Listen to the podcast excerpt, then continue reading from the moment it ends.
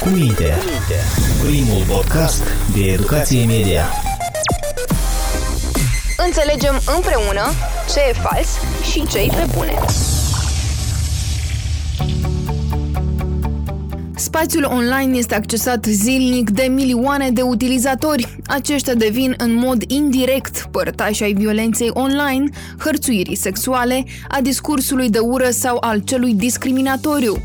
Potrivit unei cercetări realizate de Parlamentul European, 20% dintre tineri au fost victime ale hărțuirii sexuale online în 2018, în statele membre ale Uniunii Europene, iar 3% din discursul de ură prezent pe rețelele sociale este adresat femeilor. Bineînțeles, proprietarii rețelelor sociale și ai altor platforme din online nu sunt responsabili și nici nu pot fi trași la răspundere pentru actul inițial de violență, hărțuire sau propagare a urii. Totuși, companiile setează reguli pe care utilizatorii trebuie să le respecte. Prieteni, astăzi la podcast cu minte discutăm despre discursul de ură și hărțuirea online, efectele lor, precum și politicile de combatere a acestor fenomene de către giganții IT. Cu minte, primul podcast de educație media.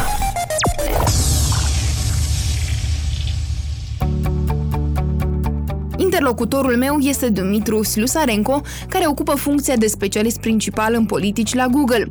Mai exact, Dumitru este specializat în hărțuire online și discursul de ură în departamentul de politici YouTube, care face parte din compania Google. În acest moment, Dumitru se află în San Francisco, ceea ce înseamnă că discutăm cu el prin intermediul rețelelor sociale. Dumitru, bună! După aproape 10 ani în care ai activat în sectorul non-profit din Republica Moldova, ai ales sectorul privat la Google și mai exact în Statele Unite ale Americii. Cum s-a întâmplat acest lucru? Eu am făcut 10 ani avocatură în Moldova, pe domeniul drepturilor omului. Uh, am lucrat pentru Promolex, care este o organizație destul de mare pe drepturile omului în Moldova. Acolo am făcut în mare parte litigare strategică pe domeniul discriminare și alte domenii conexe, dar în ultimii trei ani m-am specializat pe discurs de ură, un fenomen uh, nu nou, dar în creștere, mai ales cu apariția rețelelor sociale. Mie mi s-a părut atunci ceva de perspectivă care, care poate fi valorificat și eu am primit suportul mai multor oameni din domeniu care m-au ajutat să creez un proiect, proiect care la acel moment era inedit pentru Moldova. Noi eram primii care făceam monitorizare și cercetare pe discurs de ură cu date exacte, cu statistică și așa mai departe. Cât lucram la, la acest proiect, mi-am dat seama că el merge mână în mână cu tehnologiile avansate, cu tot felul de algoritmi, tot felul de inteligență artificială care este folosită pentru a analiza conținutul online, pentru că pur și simplu volumul este imens, ce, ce, sunt, ce, ce se postează online și toate aceste tehnologii noi uh, și foarte avansate ajută pentru ca să fie identificate tot felul de exprimări de ură, tot felul de incitare la violență, discriminare și așa mai departe. Adică eu lucram pe dosare extrem de sensibile, extrem de interesante.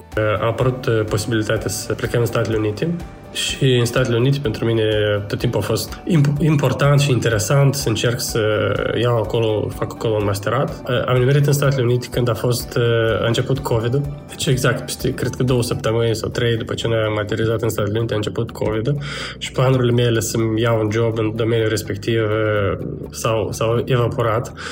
Totul a fost înghețat atunci. Am folosit acest timp ca să mă pregătesc de, să aplic la universitățile care eu vroiam din SUA. Ele Procesul este destul de complicat, trebuie mult uh, timp și efort pentru asta. Am fost acceptat la majoritatea universităților care vroiam eu și am ales Universitatea Berkeley din, din California și am făcut un an acest program de masterat, am învățat tot ce mă interesa să învăț pe regularea platformelor online și am ajuns la momentul în care trebuia să aplic la un job. Nu pot spun că sunt foarte multe joburi pe profilul meu, dar erau câteva. Majoritatea din ele a fost chemat la interviu. Am trecut interviul la Google, la celelalte nu l-am trecut, la celelalte am uh, eșuat. Tot uh, spuneai pe rețele sociale că vei conduce eforturile YouTube de dezvoltare a politicilor globale în ceea ce privește discursul de ură și hărțure online. De când ți-ai început munca și ce faci mai exact în cadrul Google? Atunci când intri pe YouTube, postezi ceva sau scrii un comentariu și dacă el este șters, dacă el este alterat, dacă el este făcut invizibil, atunci asta face cineva din echipa noastră sau care lucrează cu echipa noastră. Noi suntem oamenii care creăm regulile care se numesc politici aici la, la YouTube. Politicile sunt, din moment ce ele sunt globale, ele afectează o sumedenie de domenii diferite, de asta sunt o sumedenie de echipe diferite care se specializează de la monetizare, publicitate, tot felul de dezinformare și, și așa mai departe, până la extremism, terorism, tot felul de violență, iar echipa noastră se ocupă de hărțuire și discurs de ură. Ce înseamnă asta? Asta înseamnă că mai multe echipe colaborează pentru ca conținutul care apare pe YouTube și este contrar politicilor de discurs de ură sau de hărțuire, să fie, fie eliminat, fie redus în algoritmii de recomandare, adică să nu apară, să fie popular. Sau să fie pur și simplu invizibil doar prin link direct să poți intra pe el. Deci, în linii generale, noi ne ocupăm cu asta. Să ținem YouTube curat curat de ură, curat de tot felul de dezinformare, curat de atacuri la persoane, și așa mai departe. Dacă mai, mai, mai specific sau mai complicat, asta este un efort extraordinar deja din ce am învățat de când sunt aici. Există mii de oameni care lucrează la efortul ăsta în fiecare zi și el, de moment ce efortul e global, ieri am discutat despre Brazilia, mâine putem discuta despre India, seara discutăm despre Afganistan și în fiecare colț al lumii ceva se întâmplă. Deci efortul este foarte, foarte complex. Echipa în care tu lucrezi se ocupă de politici strict de politici și există oameni separați care se ocupă de partea tehnică, presupun. Asta se numește verticală. Deci există verticala care se ocupă de la politici în jos până la implementare, executare, analiză statistică și engineering, deci oamenii care creează tot felul de algoritmi. Asta se numește verticală și rolul meu de, de asta se numește policy lead, adică lider. Eu conduc eforturile de a avea un uh, sistematiza tot acest proces de creare a unei politici, ca ea să fie aranjat și coordonat pe toată verticala de, cu toate echipele. Uh, respectiv, da, există alți oameni care, care tehnic elaborează asta. Dumitru, tu acum la moment elaborezi politici sau te conduci deja de niște politici create până acum? Ambele. YouTube-ul uh, pe interior are uh, multe politici. Pe discurs de ore sunt împărțite în subpolitici uh, și ele toate trebuie să ajustate. Uneori trebuie să create politici noi, pentru că este un fenomen care tot timpul este în dezvoltare, în mișcare. Oamenii tot timpul caută să amăgească sistemul.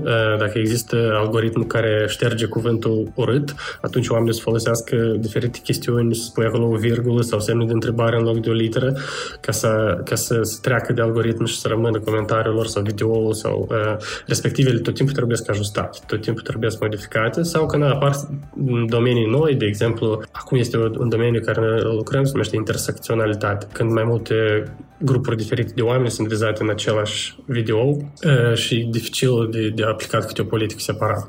Atunci se dezvoltă politici noi. Și deci noi facem ambele și, și noi și le ajutăm pe cel vechi. Dumitru, cât de gravă ți se pare situația privind prezența discursului de ură și a hărțuirii în mediul online și pe rețele sociale în, în particular? Pentru mine personal, ura online este un fel de COVID invizibil care ne afectează extrem de mult și la concluzia asta am ajuns când lucram în Moldova și monitorizam discursul de ură. Noi nu putem măsura cât de tare ne afectează ura. Noi nu putem măsura ce citim online sau scriem sau cum ne comportăm online, cât de mult ne influențează sănătatea mentală sau interacțiunea cu prietenii, familia sau colegii, răbufnirile nervoase, căderile nervoase, burning out-ul și așa mai departe. Dar fenomenul nu poate fi neglijat. Și dacă am putea să măsurăm asta, dacă am inventat vreun algoritm care ar măsura, eu sunt sigur că am ajunge la concluzia că efectul e devastator. Din moment ce tot mai multă lume migrează în comunicare pe domeniul online, E evident că există tot mai multe interacțiuni și tot mai multe emoții negative exprimate, chemări la violență, discurs de ură, discriminare. YouTube-ul a registrat, cred că, aproape de 3 miliarde de utilizatori, ceea ce este extrem de mult Statistica oficială cred că este în jur de un procent sau două care utilizează conținut care, care se califică ca discurs de ură pe, pe YouTube. Asta oricum este mult. Pe YouTube se încarcă în fiecare oră 500 de ore de conținut dacă eu nu greșesc. Deci pe zi se încarcă extrem de mult, uh, extrem de mult conținut pe, pe, pe YouTube uh, și, și asta e foarte mult. Ne afectează, eu cred, mai ales generațiile tinere care folosesc tot mai mult online-ul, cred că nu doar uh, psihologic sau afectează chiar modul în care ne dezvoltăm, ne educăm, vedem lumea, interacționăm cu oamenii. Eu cred că asta este una din problemele. Și aici, în Statele Unite, apropo, asta este tratat foarte serios. În Europa am văzut că tot este tratat foarte serios. Am văzut că se deschid în Germania centre de asistență pentru victimele urii cibernetice. Deci este un fenomen foarte grav. Care crezi că sunt două, trei cele mai grave consecințe? Ai menționat câteva mai sus, dar vreau să le scoți în evidență două, trei consecințe sau efecte de scurtă, lungă durată asupra comunităților de oameni, online sau offline, a discursului de ură, a hărțuirii online. Cred că unul din uh, efectele cele mai vizibile este că sunt afectate comunitățile vulnerabile. Deseori asta pur și simplu e bazat pe stereotipuri și prejudecăți și vorba de femei care sunt abuzate sau e vorba de persoane cu dizabilități sau persoane de culoare și aceste, aceste pături vulnerabile resimt primele cel mai mult val de agresivitate și atunci când, de exemplu, apare ceva, un conflict în viața reală, tot aceste, să spun așa, încărcătură interioară de, de emoții negative răbufnesc foarte ușor și în America pot poți vezi asta prin uh, ce se numește school shooting, împușcături în școli, când foarte, și fenomen foarte tragic și foarte răspândit, când uh, pur și simplu copiii împușcă alți copii în școli uh, sau în locuri publice. Un alt efect este că oamenii pur și simplu cresc doza de intoleranță care, care este în general la un anumit nivel în societate. Și cu cât mai multă ură este cu ea, cu atât mai mult se, se dezvoltă și cu atât mai mult impact are. Iar ura are un impact mult mai rapid decât are o știre pozitivă sau discuția unui fenomen pozitiv este mult mai ușor să internalizezi ura decât să internalizezi ceva constructiv. Uh, și atunci asta devine automat extrem de repede uh, împrăștiat printre oameni. Un alt efect care, la care mă gândesc este că discursul de ură descurajează dezbaterea constructivă. Deci, unul din scopurile de bază pe care ne le punem este ca să ai în spațiul public o dezbatere cât mai constructivă tot timpul. Fie că e de vorba de politică, fie că e de vorba de tratament pentru o boală serioasă sau pentru o pandemie, cum este COVID-ul. Vrei să ai tot timpul o dezbatere constructivă ca oamenii să-și folosească capacitățile lor intelectuale și să ajungă la adevăr prin forțele lor proprii sau ajutați de oameni cu care interacționează. Dar când este, apare elementul de ură sau elementul de incitare la violență, asta reduce, practic, absolut orice comunicare, orice dialog constructiv și totul se reduce la, la asta. Dumitru, toate aceste fenomene, ele există, toate aceste lucruri sunt infiltrate în comunitățile online și nu doar, dar ce mai exact fac companiile care dețin rețele sociale ca să combată aceste fenomene. De exemplu, tu uh, lucrând în acest moment pentru uh, YouTube, ce eforturi întreprindeți acolo?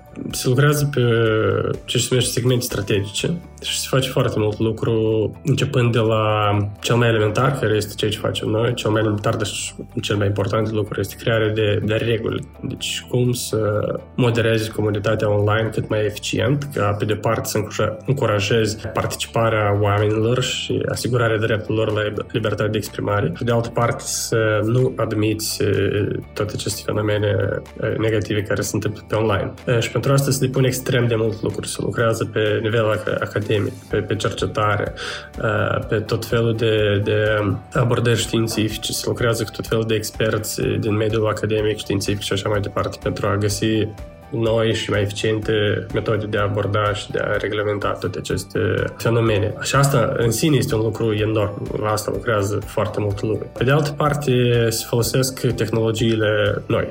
Deci, tehnologiile noi despre care eu am aflat câte ceva de când sunt uh, la Berkeley și, am, și de când uh, sunt la, la Google, dar iarăși care mie este departe de ele și să le înțeleg mi-ar trebui o viață. Dar uh, există foarte multe tehnologii noi care pot ușor recunoaște ce se numesc clasificatori. Clasificatori sunt, în esență, cuvinte cheie care sunt recunoscute ca fiind fie însă și ele elemente de ură. De exemplu, când spui unei persoane de culoare cuvântul cu litera N. Deci este un clasificator și atunci algoritmii pot recunoaște asta ușor și identifica aceste cazuri și ele automat pot fi șterse sau pot fi transmise moderatorului pentru analiză. Există o sumedenie tot felul de tehnologii care descurajează astfel, astfel de participare. De exemplu, dacă postezi pe YouTube astfel de chestii, ți se ia dreptul de a monetiza. Deci nu poți obține bani din pe când ceilalți o să facă bani. Și asta e, pentru multă lume e un venit considerabil. Acum se fac foarte, foarte mulți bani pe online. Se lucrează cu uh, recomandările și ratingurile, deci uh, riști ca videourile tale să fie scoase din aceste liste și nimeni să nu le vadă. Asta doar de parte de, de tehnologii. Uh, există o sumedenie de resurse care se investesc în comunități în sine, deci ca să, să se educe comunitățile, pentru că cel mai bun răspuns o primești atunci când oamenii în sine sunt educați, își cunosc drepturile, sunt activi și, și luptă pentru drepturile lor. Și se investește în educație.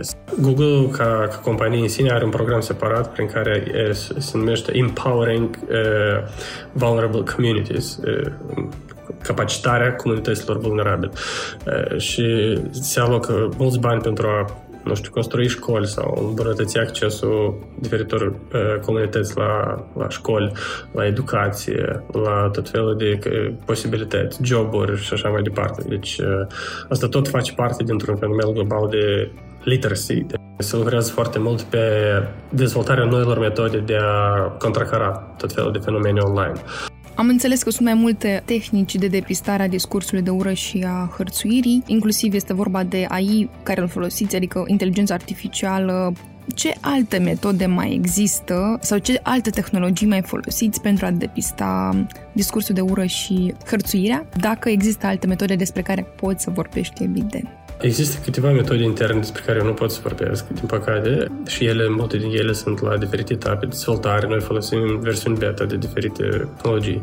Dar vreau să aici să fac clarificare că majoritatea moderării conținutului online pe YouTube se face manual algoritmii la moment funcționează mult mai eficient pe Facebook unde este text. Textul este mult mai ușor de, de moderat decât video Deci, pentru video este necesar, sunt necesari algoritmi extrem de avansați și pentru fiecare clasificator, pentru fiecare cuvânt în parte, trebuiește un algoritm separat.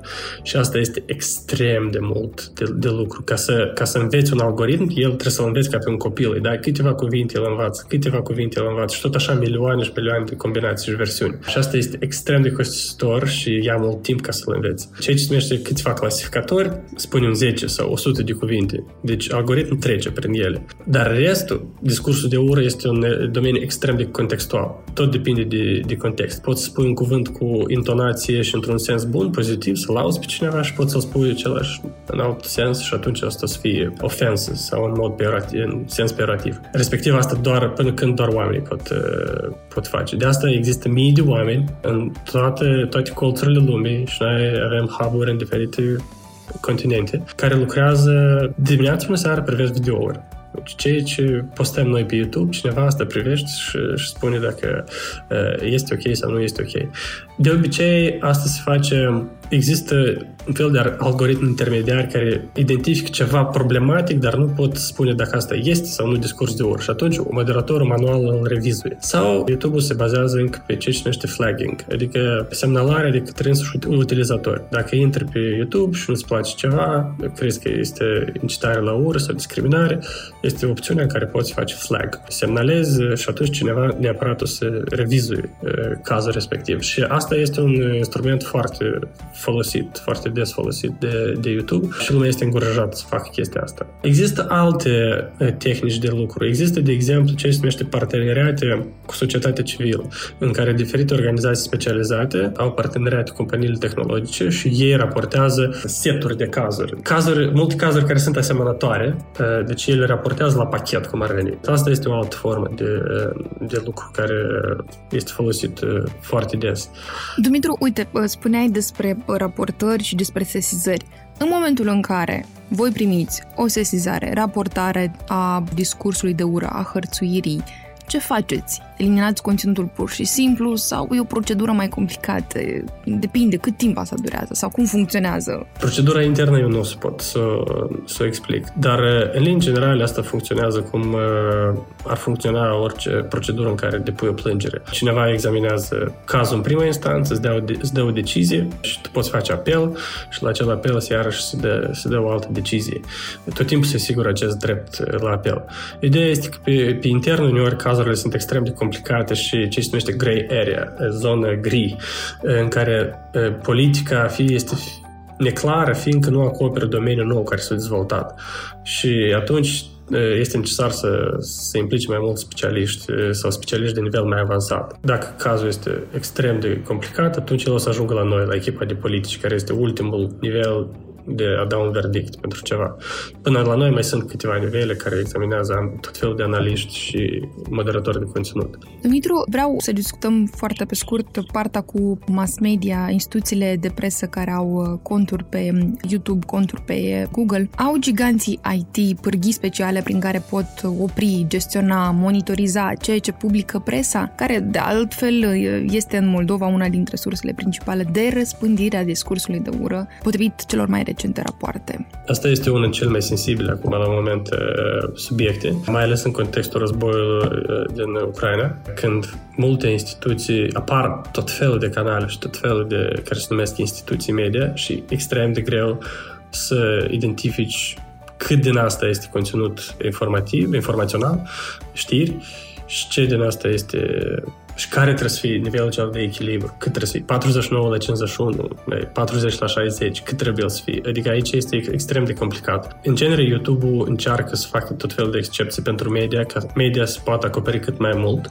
pentru că YouTube-ul, spre exemplu, permite să acopere o știre în care există discurs de ură. Însă este necesar ca acolo să existe semnale că acest conținut este informativ sau documentar sau comportă un uh, element educațional. Dacă el este pur și simplu discurs de ură, chiar dacă el este publicat de o instituție medie fără contextul necesar, e probabil să fie, să fie ștearsă sau aplicat o altă măsură. Însă în contextul în care apar tot felul de instituții care se numesc mass media, dar ele nu sunt mass media, asta ridică o întrebare foarte mare și la asta se lucrează mult. Cum trebuie ele uh, tratate? Și ca și cu restul cazurilor, acum, majoritatea deciziilor de companiile tehnologice, nu zic doar de YouTube, în general, se iau în parte. Și se analizează fiecare caz, este raportat la echipa respectivă uh, și echipa respectivă analizează, se duce pe tot canalul sau pe toată pagina uh, sau pe, eu știu ce mai este acolo și verifică tot uh, conținutul să vadă tendința. Și fie se iau decizii de la caz la caz în care se, careva conținut se șterge, careva se lasă. Fie se șterge în general, se blochează contul respectiv dacă se constată că este propagandă pur sau incitare la ură sau... Și aceasta, și aceasta e, e interesant este că e din ambele părți chestia asta. Deci, spre exemplu, cu tot felul de fenomene, dar cu conflictul din Ucraina, asta apare din ambele părți. Dumitru, cel puțin până să discut cu tine și cred că mulți dintre cei care ne ascultă au avut aceeași aceeași părere, o parte dintre noi ne închipuim că cea mai multă treabă o face AI-ul în momentul în care analizează cererile și raportările. Acum îmi dau seama că, de fapt, cea mai mare muncă se face manual. În spatele ecranului stau oameni, oameni reali, care analizează fiecare caz, vizionează fiecare video. Pe Facebook sau pe Instagram, acolo poți fi proporție chiar și de 80% AI să, să fac tot, sau algoritmii să fac tot lucru. Dar pe video este foarte multă lume care vizualizează materialul online de dimineața până seara ei se numesc protectors, neoficial, pentru că protejează grupurile vulnerabile și oamenii și pentru asta ei la fel trec prin foarte mult stres pentru că se privește dimineața până seara tot felul de aberații, teroriști, oameni care vor să te omoare sau să, nu știu. Ei au multe programe prin care lor se asigură sănătatea mentală, de exemplu, tot felul de dihnă, tot felul. Deci este un domeniu care necesită extrem de multe resurse și extrem de multă pregătire, sistematizare, strategii și așa mai departe. Spre final, aș vrea foarte pe scurt să discutăm despre cadrul legal. Zim, te rog, este sau există cadru legal suficient pentru a combate discursul de ură și violență online? Și dacă nu, ce ar mai trebui să întreprindă statele sau companiile IT? E nevoie cumva de eforturi comune între guverne ca să aducem o schimbare în acest sens și, evident, drepturile omului pe online să fie protejate? Nu, nu există. și asta e una dintre principalele probleme cu care noi le confruntăm, pentru că chiar pornind de la definiții este foarte greu de, și e diferit de la Europa la Asia, la Statele Unite și de la regiune la regiune, de la stat la stat. E foarte diferit abordarea. Unele state au mai multă protecție, altele mai puțin pentru domeniul online este extrem de specific, pentru că la moment există doi mari actori care influențează modul în care, din punct de vedere legal, creează rețelele sociale. Asta este Uniunea Europeană, care impune anumite standarde foarte riguroase. Și asta este Statele Unite pe modelul care, de fapt, sunt dezvoltate cele online dacă ele nu ar fi fost dezvoltate pe modelul Statelor Unite, care oferă drept exclusiv companiilor să modereze conținutul și ele nu pot fi date în instanță judecată uh, pentru asta, este o lege specială care le protejează, atunci ar depinde de la stat la stat și companiile pur și simplu ar fi înglodate în uh, litigi judiciare.